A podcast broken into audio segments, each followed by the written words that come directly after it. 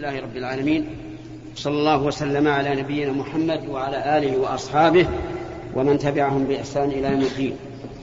أما بعد فهذا هو اللقاء الثالث عشر بعد المئة من لقاءات الباب المفتوح. بعد المئتين. بعد المئتين من اللقاءات التي تسمى لقاء الباب المفتوح التي تتم كل يوم خميس. هذا الخميس هو التاسع والعشرون من شهر جماد الأولى عام عشرين وأربعمائة وألف. نفتتح هذا اللقاء بما ينبغي أن نفتتح به هذا العام الدراسي. هذا العام الدراسي يستقبل فيه الناس الأعمال الدراسية من السنة الابتدائية إلى الدراسات العليا. والذي ينبغي استقباله هو أولا إخلاص النية لله عز وجل بأن ينوي الإنسان بطلبه العلم رضوان الله عز وجل وامتثال أمره. لأن الله أمر بالعلم ورغب فيه. فقال عز وجل فاعلم أنه لا إله إلا الله واستغفر لذنبك. وقال الله عز وجل يرفع الله الذين آمنوا منكم والذين أوتوا العلم درجات. والتريب في الشيء يستلزم الأمر به. ولا شك أن هذه الشريعة الإسلامية قامت بالعلم والعمل. وجعل الله سبحانه وتعالى العلم معادلا للجهاد في سبيله. فقال سبحانه وتعالى وما كان المؤمنون لينفروا كافة. فلولا نفر من كل فرقة منهم طائفة ليتفقهوا في الدين ولينذروا قومهم إذا رجعوا إليهم لعلهم يحذرون. فبين الله عز وجل أنه لا يمكن للمؤمنين أن ينفروا للجهاد في سبيل الله كلهم. وهذا يدل على أن الجهاد في سبيل الله لا يمكن أن يكون فرض عين على كل واحد. كفرض الصلوات مثلا.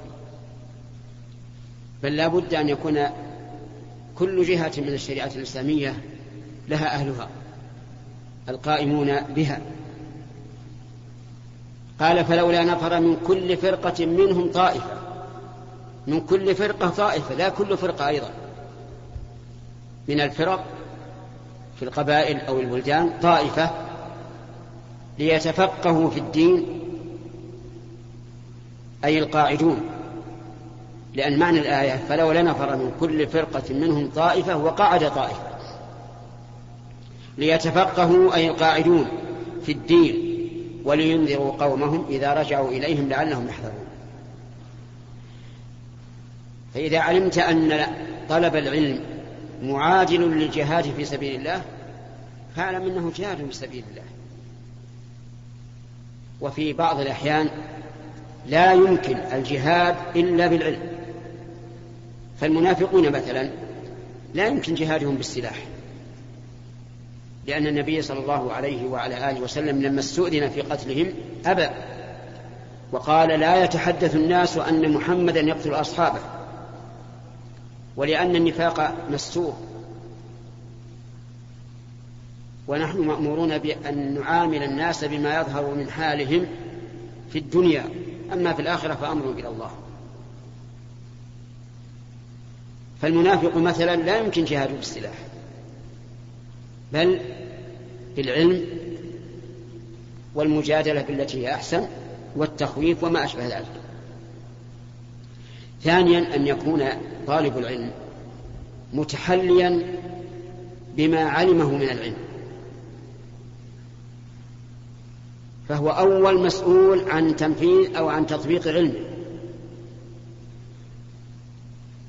لأن العلم إما لك وإما عليك كما قال النبي صلى الله عليه وعلى آله وسلم القرآن حجة لك أو عليك. وليس هناك شيء وسط لا لك ولا عليك بل هو إما لك متى؟ إن عملت به. وإما عليك إن لم تعمل فأنت الآن إذا كنت طالب علم حامل سلاحا إما أن يكون عليك تصوبه إلى صدرك وإما أن يكون لك تدافع به. فيجب على طالب العلم إذا علم شيئا من مسائل الدين أن يكون أول عامل به إن كان أمرا فعله وإن كان نهيا اجتنبه. ولأن الإنسان إذا عامل بعلمه بارك الله له في العمل وحفظه عليه وزاده منه.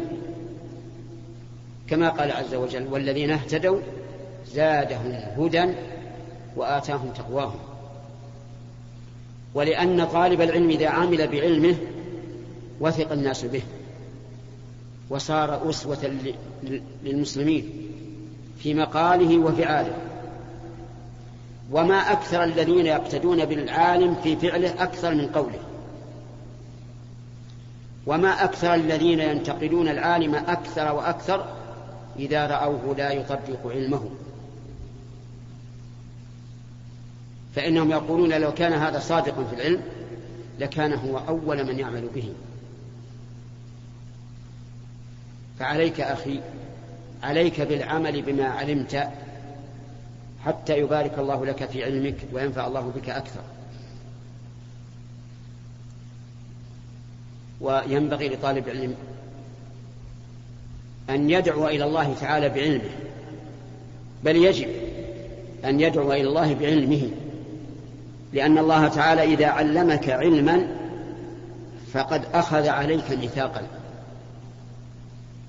أن تبينه وتدعو إلى الله به. قال الله تعالى وإذ أخذ الله ميثاق الذين أوتوا الكتاب لتبيننه للناس ولا تكتمونه. ورجل لا يدعو الناس بعلمه كتابه خير منه. لأن الكتاب قد ينتفع به في المستقبل. وأما هذا الذي لا يدعو فإنه حجر. حجر غير نافع. فالواجب على كل من آتاه الله علما أن يبلغه.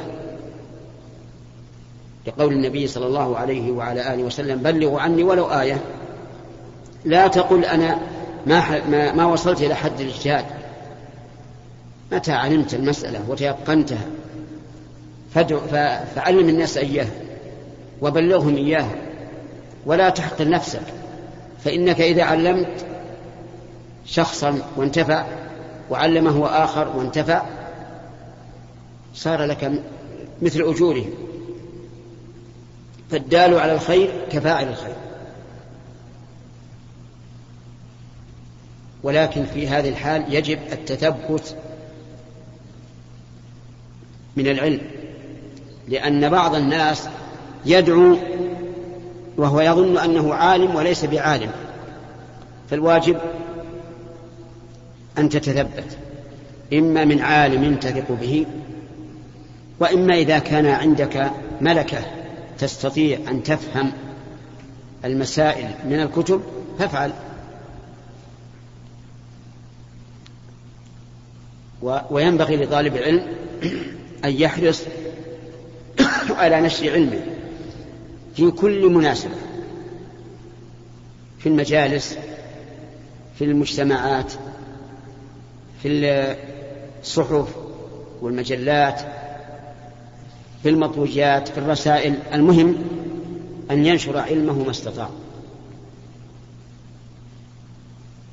لأنه إذا فعل ذلك كسب خيرا كثيرا. وصار خيره أفضل من خير التاجر الذي يبذل المال ليلا ونهارا. لمن؟ ينتفع به. والعلم ليس له مؤونة في نشره وبيانه ولا ينقص ببذله بل يزيد. كما قيل في العلم يزيد بكثرة الإنفاق منه وينقص إن به كفا شلت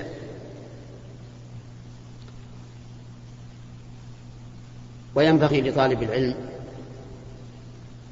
أن يقيد ما علمه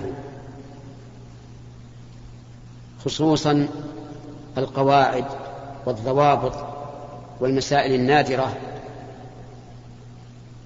لئلا تفوته. فكثيرا ما يستحضر الإنسان مسألة نادرة ليست ليست قريبة يدركها الإنسان بأدنى تأمل. ثم يعتمد على حفظه ويقول هذه إن شاء الله ما أنساها فينساها سريعا. فقيد المسائل خصوصا النادرة أو القواعد أو الضوابط حتى يكون لديك رصيد. وقد قيل قيدوا العلم بالكتابة. وقيل العلم صيد والكتابة قيده.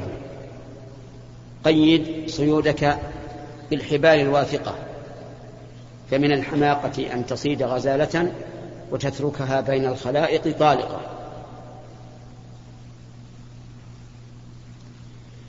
وينبغي لطالب العلم أن يحترم معلمه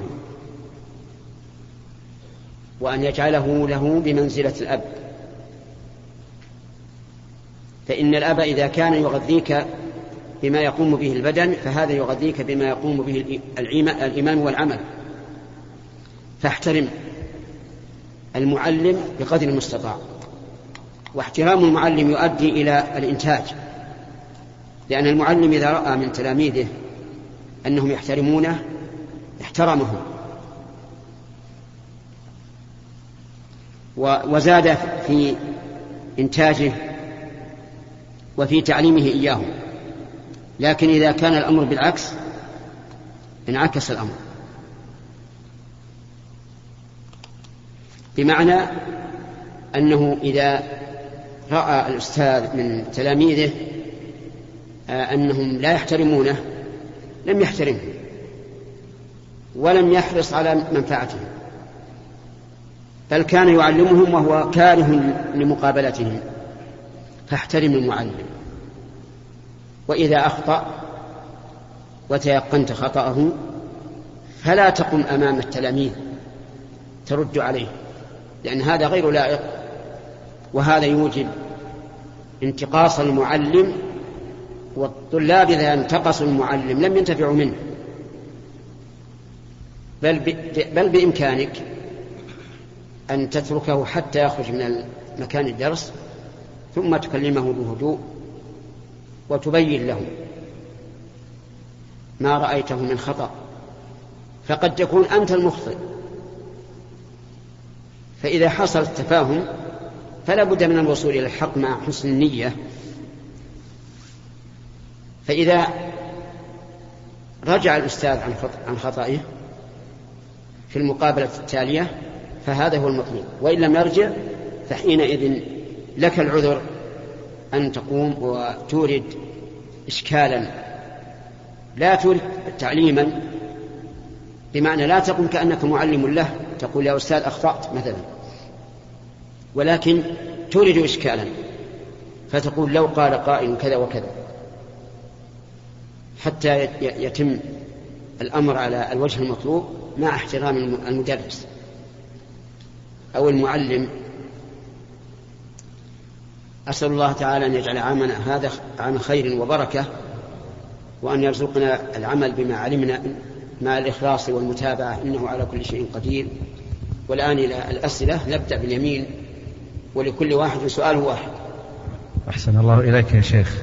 آه، جاءت أدلة عن النبي صلى الله عليه وسلم أن هناك آه، نوع من الطاعات إذا فعلها الإنسان يؤجر عليها في الدنيا والآخرة مثل تابعوا بين الحج والعمرة فإنهما ينفيان الفقر والذنوب. الفقر. الفقر والذنوب. كذلك هناك أيضا آه، ما نقص مال من صدقة. وما نقص مال من صدقة. كذلك صلة الرحم وبر الوالدين تطيل في العمر وتكثر آه، تكثر الرزق. فهل الإنسان إذا فعل هذه الطاعة لكي يكثر ماله ويطيل في عمره يؤجر في الآخرة؟ نعم هذا سؤال مهم. الشريعة الإسلامية والحمد لله جاء فيها حوافز دينية ودنيوية لأن الله تعالى علم نقص العبد واحتياجه إلى ما يشجعه ونقص العبد واحتياجه إلى ما يرجعه. فجاءت الأعمال الصالحة يذكر فيها ثواب الآخرة وثواب الدنيا. تشجيعا للمرء لأن المرء محتاج إلى إلى هذا في الدنيا والآخرة كما قال عز وجل ومنهم من يقول ربنا آتنا في الدنيا حسنة وفي الآخرة حسنة وقنا عذاب النار أولئك لهم نصيب مما كسبوا والله سريع الحساب. فلا حرج على الإنسان أن يعمل العمل الصالح ملاحظا ما رتب عليه من ثواب الدنيا ولا ينقص أجره شيئا. لأنه لو كان هذا ينقص الأجر شيئا ما ذكره الله ورسوله. لكن هذا من باب الحوافز. ثم ما يحصل للقلب من الطاعات. جدير بأن يشجع الإنسان عليها. كذلك بالعكس النواهي. جاءت الحدود والتعزيرات. حتى يرتدع الناس عما عما فيه الحد. فالزنا حده للبكر أن يجلد مئة جلدة ويطرد من البلد لمدة سنة. وفي الثيب أن يرجم الإنسان ربما يكون عنده ضعف إيمان ولا يرجع عن الزنا إلا مثل هذه العقوبات. فهذه من حكمة الشر حتى أن النبي صلى الله عليه وعلى آله وسلم كان يقول في بعض غزواته من قتل قتيلا فله سلبه. أي ما معه من سلاح وثياب وغيرها. نعم.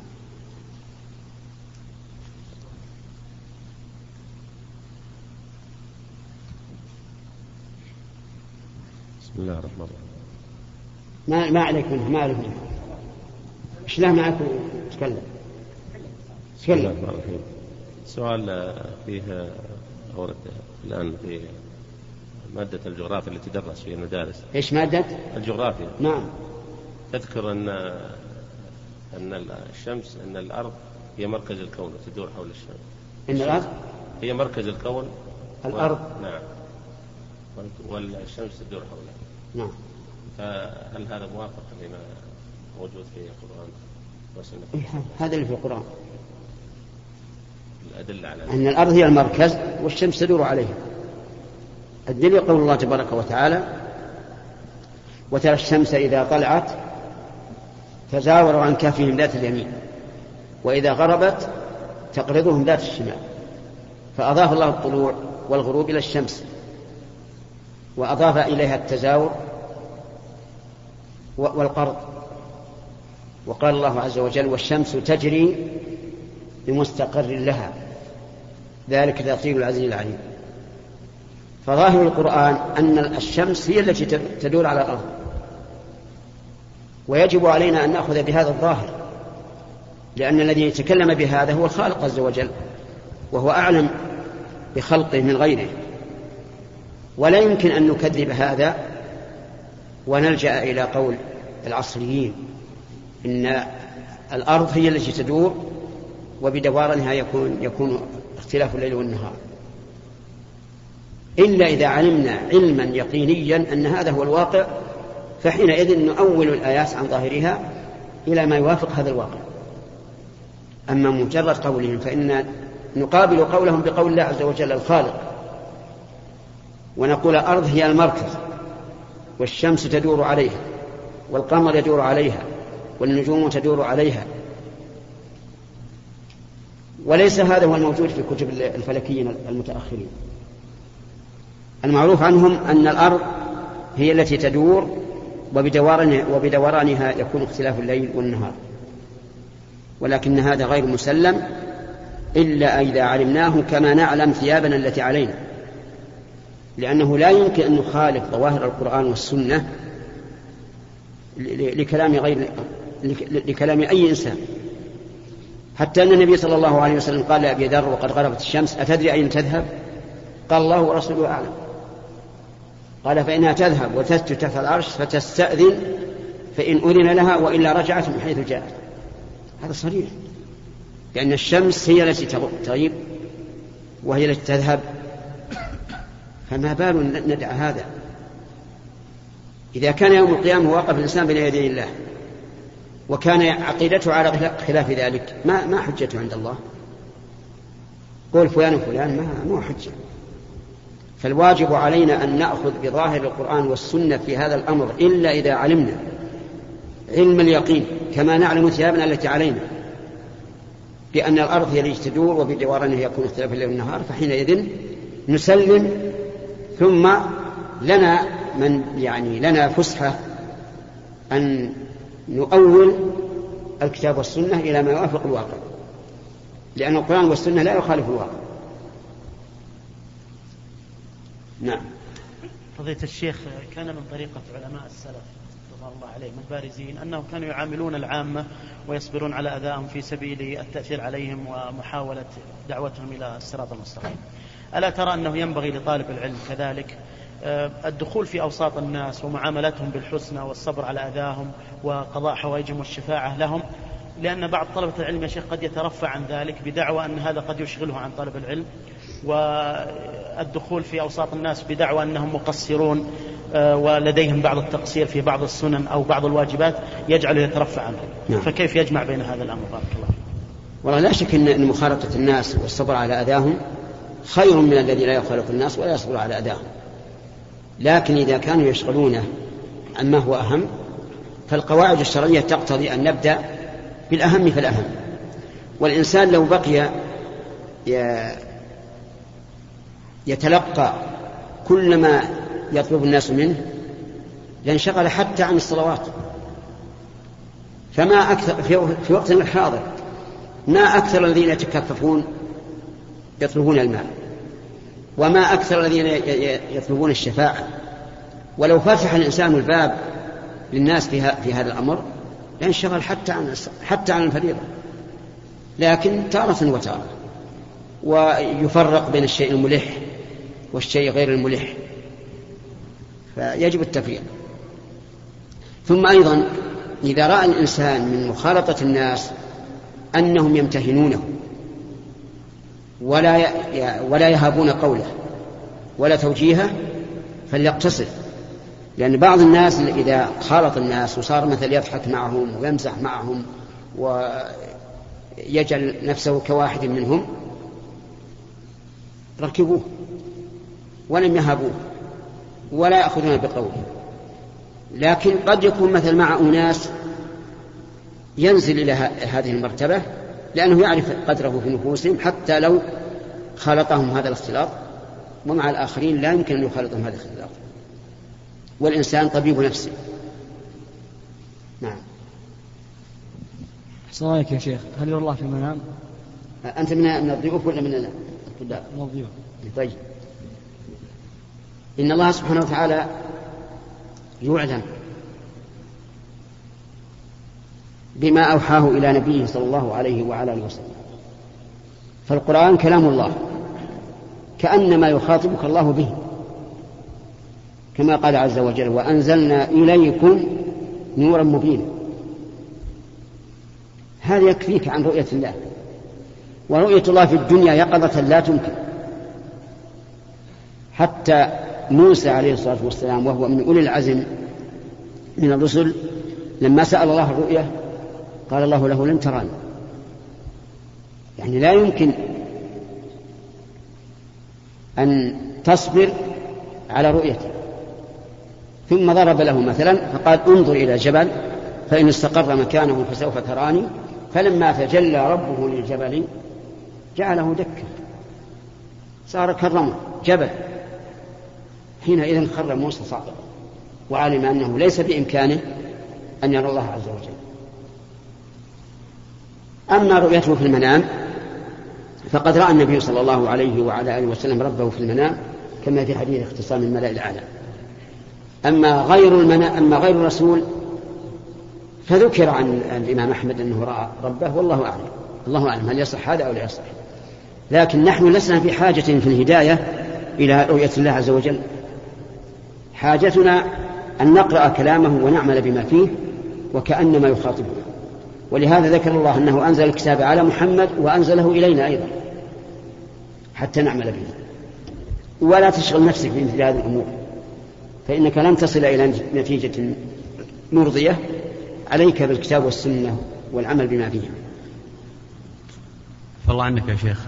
لقد تم بناء بيت نعم. لقد تم بناء بيت منزل وكان في المراحل النهائية من التشطيب النهائي تقريبا. أه، حصل عارض على أن يباع البيت. أه، تم عرضه ولكن للأسف لم يكن يعني مشتري لهذا البيت. عرض أناس آخرون تكملة البناء واشترطوا في البيع على أن أه، يعني يتقاسمون الربح مناصفة. زيادة عن رأس المال. هل ما هذه ما فهمت السؤال. إيه. نقول آه إنسان بنى بيتا بنى بيتا ب 900 ألف ريال. وعجز عن يعني البناء قاول الإنسان 900 ألف. دفع أقول قاول شخص يبنيه ب 900 ألف؟ نعم. طيب. آه هذا المبلغ الموجود ولم يكتمل البناء. لماذا لم يكمل المقاول وهو مقاول 900 ألف؟ المالك لا تم بناء ب 900 ألف ولكن لم يكتمل البناء. والمالك ما عنده فلوس. عرض المالك البيت في السوق ولم يباع. طيب. أتوا ناس آخرون وعرضوا المبلغ إضافي لتكملة البناء. يعني سموه ولا ولا ولا بيكملون بناءه بيكملون بناءه أي طيب. واشترطوا على تكملة البناء في بيعه يتناصفون الربح مع طيب. المالك. نعم. هل هذه ما يجوز هذا. ما يجوز. لأنه مجهول. لابد أن يتفقوا على تكميل البيت بشيء معين. وإذا إذا اتفقوا على شيء معين انتهى الموضوع. والربح يكون للمالك. يعني المالك يشرط عليهم 5% من الربح يقول أنا لا أبدا. يقول المالك كملوا ما بقي مثلا بعشرة آلاف بعشرين ألف مقطوع. ولا لكم ولا لكم تعلق بالبيت. يعني يدفعون فرضا 100 ألف اللي هي تكملة ويقول لهم لكم 10000 زيادة. يا أخي كيف؟ سبحان الله. يتفق مع هذا الشخص أن يكمل البناء بعشرة آلاف أو بمئة ألف أو بمليون. طيب. خلاص بس كملوا أعطيته أجرته وانتهى. لا لا. شيخ هو لما عجز صاع المال دعوها دعوها. هذه مسألة خلها الأصل إن شاء الله. الأصل في المسجد. خلنا نشوف الأخوان اللي عندهم. شيء أهم من هذا.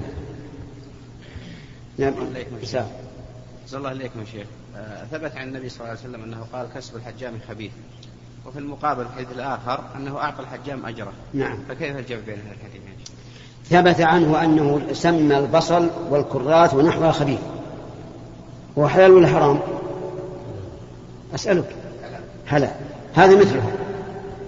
خبيث يعني أنه كسب الرديء. فلا ينبغي للحجام أن يأخذ أجرة وإن أخذ فبقدر العمل فقط بدون ربح. ولكنه ليس حلالا ليس حراما. ولهذا احتج ابن عباس رضي الله عنهما بإعطاء النبي صلى الله عليه وسلم أجر الحمام على أنه حلال. فقال احتجم النبي صلى الله عليه وعلى آله وسلم وأعطى الحجام أجره ولو كان حراما ما أعطاه. والخبث يكون له معاني كثيرة. لا, ت... لا قال الله عز وجل ولا تيمموا الخبيث منه تنفقون. شو المراد بالخبيث؟ عند السؤال لك. شو المراد بالخبيث؟ قال أنفقوا مما رزقناكم ومما أخرجنا لكم من الأرض. ولا تيمموا الخبيث منه تنفقون. لا حد يتكلم. سؤال خاص. اقلب الشريط من فضلك.